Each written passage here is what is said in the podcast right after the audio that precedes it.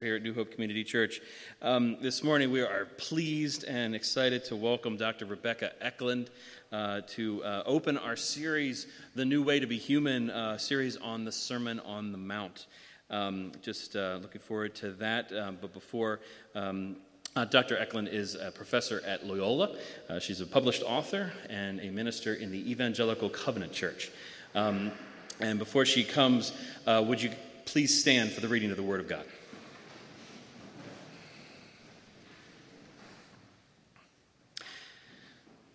Seeing the crowds, he went up on a mountain. And when he sat down, his disciples came to him. And he opened his mouth and he taught them, saying, Blessed are the poor in spirit, for theirs is the kingdom of heaven. Blessed are those who mourn, for they shall be comforted. Blessed are the meek, for they shall inherit the earth. Blessed are those who hunger and thirst for righteousness, for they shall be satisfied. Blessed are the merciful, for they shall receive mercy. Blessed are the pure in heart, for they shall see God. Blessed are the peacemakers, for they shall be called sons of God. Blessed are those who are persecuted for righteousness' sake, for theirs is the kingdom of heaven. Blessed are you when others revile you and persecute you and utter all kinds of evil against you falsely on my account. Rejoice and be glad, for your reward is great in heaven, and for, and for so they persecuted the prophets who were before you. Brothers and sisters, all flesh is grass, and the beauty of that grass is like the flower of a field. The grass withers, the flower fades, but this, the word of our God, endures forever. Amen. Amen. Please welcome, as you have a seat, uh, Dr. Rebekah Eklund. Oh, no, no clapping. You can't clap until I'm done and then see how you liked it. So, greetings to you in the name of God our Father and the Lord Jesus Christ. It's a real joy for me to be with you this morning. I think I met Pastor Joe um, a year or two ago when I was doing a guest gig um, teaching a class um, just for a day on Romans, I think, um, over at the Ecumenical Institute. But my full time gig is at Loyola University, Maryland, um, where I love teaching theology and scripture and ethics to undergrads. Um, but I don't get to preach that often, and the Word of God is my is my real heart. And so um, I'm really excited to be with you this morning, just to open up this little section of the Word of God together with you. I have been reading for the last four or five years about the Beatitudes because I'm writing a book about the Beatitudes and about how people throughout history have been um, applying and understanding and wrestling with the Beatitudes. I've never gotten tired of them. Like all of the scripture, the Beatitudes are inexhaustibly rich. The deeper you dig, the more they yield. But the problem about um, knowing so much about the Beatitudes is that I could talk to you about them until Tuesday. Um, but Pastor Joe has given me a time limit, which I promise to honor. So I'll have you out by at least Monday morning. We've just heard the Beatitudes read, and I'm glad that Pastor Joe read the first two verses, which is the introduction to the whole Sermon on the Mount, because I think it's important. It's easy to skip right past those two verses and get straight to the blessings. But I want to look first for just a minute or two at verse 1. When Jesus saw the crowds, he went up the mountain. Of course, it's important that Jesus goes up a mountain, since this is meant to remind us of Moses going up a mountain to receive the law from God. Jesus, instead of receiving, gives, which makes him less like Moses and more like God. And instead of giving a new law, he gives a new way of interpreting and understanding God's law that he had already given. So that's important because it tells us something about who Jesus is and what he intends to do in the Sermon on the Mount. But I also want to look at one other detail of verse 1. Right before Jesus delivers the Beatitudes, he saw the crowds. He sees them. He sees the farmers and the fishermen working hard to eke out a living, but crushed by Roman taxes. He sees the tax collectors who collect those exorbitant taxes and suffer the social shame of exclusion because of it. He sees the widows who depend completely on the mercy of whoever chooses to share with them out of their own lack. He sees the Samaritans and the Gentiles and the way that other people in the crowd avoid them and try not to touch them. He sees the poor, the hungry, the thirsty, the sick, the criminals, the homeless, the least of these which means he sees a little bit of himself reflected back in their weary faces. And that's when he speaks the Beatitudes, declaring them the blessed ones, the favored ones, the ones who belong to God's kingdom. Imagine now that you're there in the crowd that day. Jesus sees you too. He sees you.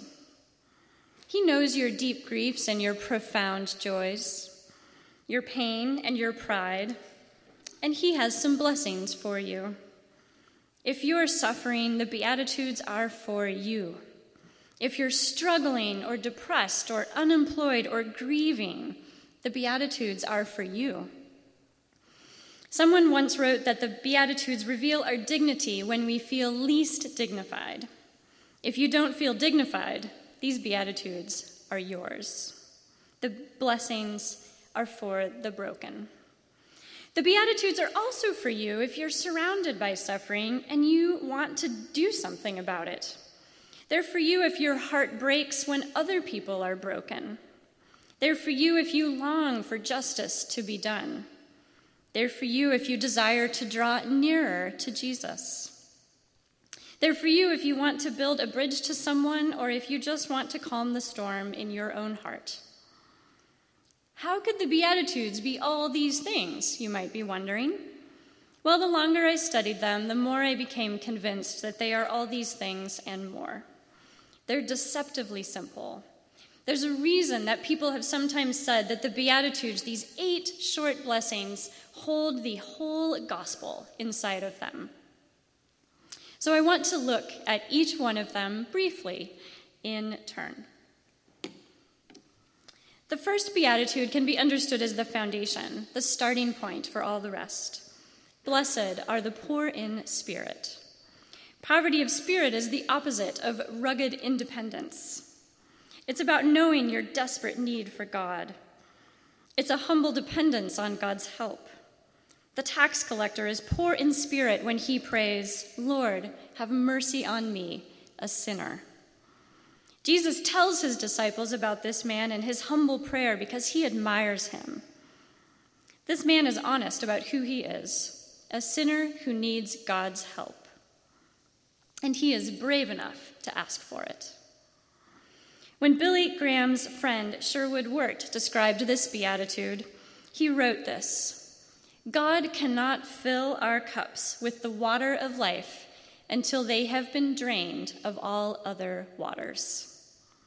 The kingdom of God is ours, but only if we're poor enough to enter, only if we're empty enough to be filled. The challenge of this beatitude, of course, is to figure out how to drain ourselves of other waters. We can be full to the brim with so many cares that there's no room for God to fill us up with Himself. We can be full of our own accomplishments, our jobs, and our families, and our material possessions, and our social calendars. These are good things. But if they are the center of our lives, God will remain at the edge, knocking on the door, asking to come in. Poverty of spirit means carving out enough space in the center for God to take up residence there. Opening ourselves up to God's help also means breaking open our heart to others. So we become those who mourn.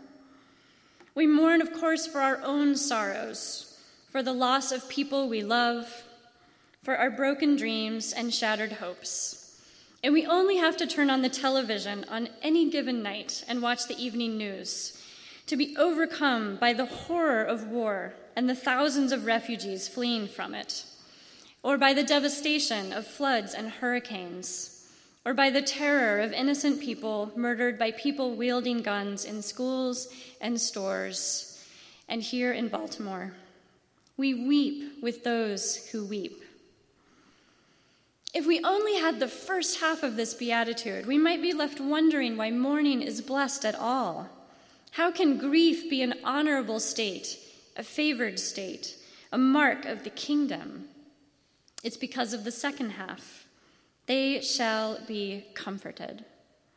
As the psalmist tells us, the Lord is near to the brokenhearted. Sometimes I think the Lord is most near to the brokenhearted. The word comfort in the Beatitude does not mean a quick hug or a band aid. Comfort in the biblical sense means to make whole, it means to strengthen, deepen, and uplift. It means to bring home. In the Bible, the promise of comfort becomes a promise about the present and about the future. In the present, comfort is about the Holy Spirit and about God's promise to walk with us through our darkest valleys. In the future, it's about God's promise that death and dying will someday be no more, and that God will dwell with us forever. When Jesus says, They shall be comforted, he means both now and then, when God will undo this old age and make a new creation where there are no more tears. Standing on the solid foundation of this promise, we can be confident enough to be meek. Now, being meek does not mean being timid or afraid or quiet. It does not refer to people who never get angry. Instead, it refers to people who never lose their tempers. One writer describes meekness as disciplined gentleness. The meek are strong. They are strong enough to know not to fight back. The meek willingly yield to God and to others, but they also know when to stand their ground. Martin Luther King Jr. and the other civil rights leaders were meek when they turned the other cheek over and over again and refused to meet violence with violence. But they were also meek when they never gave up their courageous quest for justice. The meek are strong enough to control their anger, to know the right things to be angry about. They don't fly off the handle when they're cut off in traffic, but they do become outraged when the poor and the powerless are trampled on. Knowing the right things to be angry about means that we need to have a hunger for righteousness or justice. Jesus declares that those who hunger and thirst for righteousness or for justice are blessed. The word in Greek could mean both. And I think the Beatitude has both in mind. Hungering for righteousness means joining in the prayer of the psalmist who cries out, As the deer longs for flowing streams, so my soul longs for you, O God. My soul thirsts for you, for the living God. Do you long for God? Are you thirsty for God's presence? The prophet Jeremiah promised that God waits to be found by those who seek him. Blessed are those who hunger and thirst for God, for they shall be satisfied. They shall be filled to overflowing. Hungering for justice means longing for God's justice to be made manifest in all the places where injustice reigns. It means praying, as we already did this morning, Your will be done on earth as it is already done in heaven. The prophet Micah tells us that God's will is for all people to walk humbly with God, to love kindness, and to do justice. Hunger for righteousness and hunger for justice is about Micah's three part instruction long to walk with God, desire to show God's kindness, strive for justice. Justice needs kindness, justice needs mercy. Time and time again in the scripture, we see the wideness of God's mercy, the way that God's justice is always accompanied by God's mercy, by God's steadfast love, which is another way of saying kindness in scripture. So Jesus, Jesus declares that the merciful are also the blessed ones the favored ones, the ones who belong to his kingdom. The merciful not only weep with those who weep, but are moved to try to dry the tears. Mercy reaches out with a gentle hand to heal all kinds of hurts shame, hunger, loneliness, guilt. The merciful feed the hungry and shelter the homeless. They include the excluded, just as Je- Jesus ate dinner with tax collectors and prostitutes and sinners. The merciful forgive those who wrong them. All this means that being merciful might sound easy, but it's not. It often takes a great deal of courage to be merciful, to forgive real wrongs, to reach across boundaries, to look a suffering person in the eye and really see them. Mercy needs mourning and it needs meekness. It needs a hunger for justice. Perhaps more than any other beatitude, this one needs the others. What does Jesus promise to the merciful? They will receive mercy. In fact, most of the New Testament actually reverses that equation. Out of gratitude for the mercy that God has already shown us, we in turn show mercy to others. Okay, three more Beatitudes. Blessed are the pure in heart. A Christian philosopher named Soren Kierkegaard gave us the most well known definition of purity to will one thing. The pure in heart are the single minded, not the double minded. We know who the pure in heart always are because they know who they are.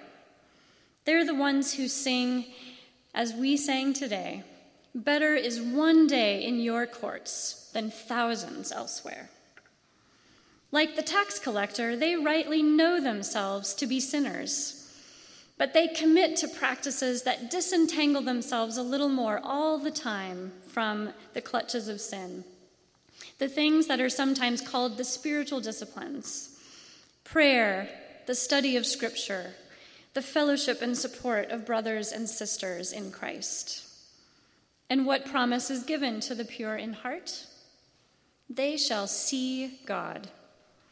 Like the promise of comfort, this one has both a present aspect and a future one. As Paul writes in the letter to the Corinthians, now we see in a mirror dimly, but then we will see face to face. Then, face to face. By then, Paul means the second coming of Christ in glory, when the old age comes to an end and the new age begins. For a long time, Christians have believed that the true purpose of being human is to be in loving, face to face relationship with the God who created them, and that therefore the highest joy of human existence is someday to see God in all God's beauty and glory. But now we see in a mirror dimly, or in the more elegant King James, now we see through a glass darkly.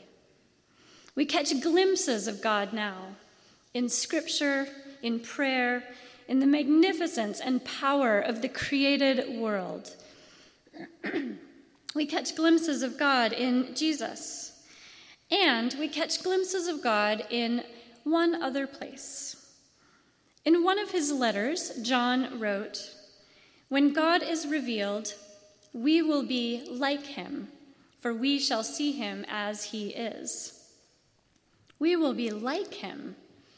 We already know that we're like God in some way because of Genesis which tells us that every human being bears the image of God. So God created humankind in his image. In the image of God, he created them. Male and female, he created them. For some ancient writers, seeing God means learning to see the image of God in every person we encounter. Of all the things I read about this particular beatitude, this one was the one that captivated me the most. I returned to it over and over again, wondering about it. Is my heart pure enough, clear enough, clean enough to recognize God's image in every single person I encounter every day. In the person in line with a hundred items in their cart in the 10 items or less checkout of the grocery store. There, there, that's a glimpse of God's glory through a glass darkly. In the refugee so desperate to start a new life that they've left home and walked hundreds of miles to find a new country to feel safe in. There. That's a glimpse of God's beauty seen through a mirror dimly. In the stranger and the Muslim, in the innocent face of a child and the weary face of an old woman. If our hearts are clear enough, we might see God. When Jesus declares that the peacemakers are blessed, this one is so obvious it hardly needs explanation. We've already prayed for peace today in Syria and Yemen. Our world cries out for people who can make peace. The war in Afghanistan started before some of my students were even born. It seems to me that people who vote Democratic and people who vote Republican are finding it increasingly hard to talk to one another without shouting or wanting to throw things. And then there are all the smaller conflicts that tear apart marriages and friendships and families. Blessed are the peacemakers sounds to me more like a plea than a description. Peacemakers are called God's children because they're doing God's work, reconciling people to God, reconciling people to one another, beating swords of all kinds into plowshares. Finally, blessed are those who are persecuted for the sake of righteousness or for the sake of justice. If the blessing on the peacemakers is the easiest one to see how it might apply to us, this one might be the hardest. Unlike the other ones, or at least most of the other ones, this one isn't for us to seek out. We're not called to throw ourselves into the path of persecution the way that we're called to become more merciful. It's easy to think of examples of Christians in other places of the world who are genuinely persecuted for their commitment to Christ. Our brothers and sisters in Syria in Sri Lanka, in Nigeria, in Egypt, and in so many other places around the world. Blessed are they, to them belongs the kingdom. This beatitude calls us to pray for them and to stand in solidarity with them and to do whatever we can to protect them and offer them refuge. But what about us? For the most part, Christians in the United States aren't persecuted for our faith. Some of us might face social pressures or hard choices about how to live out our faith in a courageous way. I don't want to downplay those things. They're important and they can be hard and painful. But most of us won't lose property or be thrown in jail or be executed simply because of our refusal to renounce Christ. This blessing calls for us to wonder about how it might apply to us or to others. And it reminds us of where else in the world Christians are being displaced and killed for their faith. Just from this quick tour through these eight blessings, I hope you can see how multi layered they are. I think we've also seen how contrary they are to the things that the world tends to value. They are paradoxes, contradictions, the world turned upside down. Not strength, but weakness, not self sufficiency, but total dependence on God and others, not standing our ground, but yielding, not grasping, but letting go. One way to think about the Beatitudes, and one way I've tried to model in a small way here today, is that they flow into one another and intertwine with one another.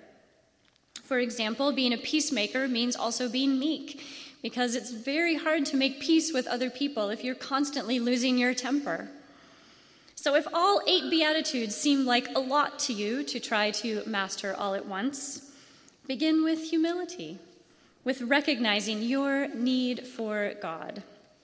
Or begin with whichever one captures your imagination, or whichever one already names a state of life you find yourself in, like mourning or hungering. Remember that each beatitude has two halves. Without the promise, they're simply things that we'd never want to do or be able to do without God's help.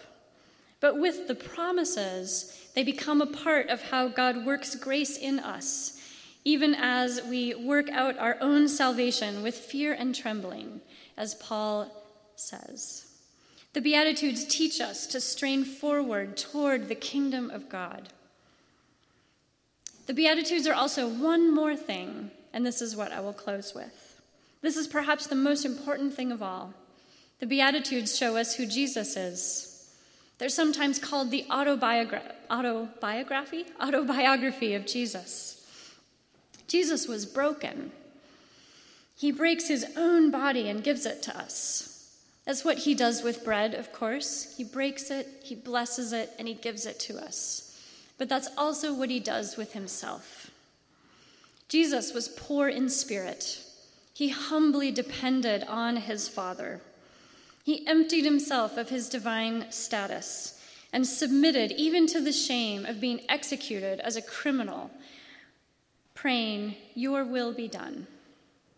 Jesus mourned. He wept at the grave of his friend Lazarus. He cried over the city of Jerusalem for not recognizing the gift that God was trying to give his people. And he cried out in lament from the cross, My God, why have you forsaken me? Jesus was meek. Come to me, he says, all you who are carrying heavy burdens, for I am meek. It might say gentle in uh, some translations, but it's the same word. I am gentle. I am meek. Jesus gets angry. He even overturns a few tables, but he never uses his anger to destroy or hurt anybody. He hungered and thirsted, quite literally, on the cross, but he also hungered for God's justice to be done his whole life was oriented around a deep desire to do God's will. He was merciful. Over and over in the Gospels, he heals the sick and the lame and the blind. He feeds a hungry crowd. He refuses to judge a woman caught in adultery, protecting her instead. He was deeply moved by compassion whenever he saw the crowds and their deep needs. He forgave all of them, even the ones who betrayed him and crucified him. He was pure in heart. He has an advantage over us in this one, being without sin. But his purity also shines forth in his single mindedness, in a way that he never strayed from his purpose. It would have been so easy to give up on his confused and wandering disciples to lead a normal life. He treated every single person he met with dignity. I wonder if he saw the image of his Father in them. He was a peacemaker. He called people who should have been enemies to be disciples together a group of fishermen and a tax collector. The fishermen should have hated the tax collector for participating in Roman imperial rule. The tax collector could have despised the lower class fishermen. Jesus made them hang out together with three years with nobody else for company. Jesus was also the ultimate peacemaker, making peace between God and humanity on the cross. For the Apostle Paul, Jesus' death closes the gap between Jews and Gentiles, between two types of humanity that had formerly been estranged one new humanity where there had once been two. And Jesus was persecuted. The religious and political leaders of his day arrested him on false charges, stripped him of his dignity, tortured him, and killed him.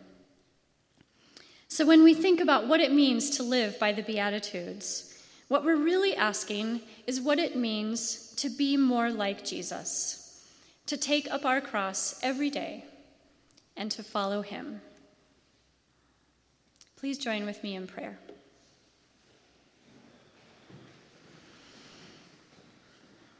Gracious God, you see us in all our poverty and our need and our grief, and you declare us blessed.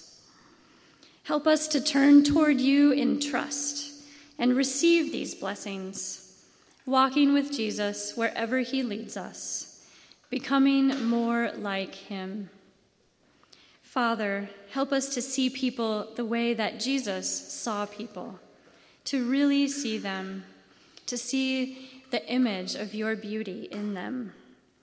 Give us a firm and steady hope in all your promises, even when the storms of life rage around us.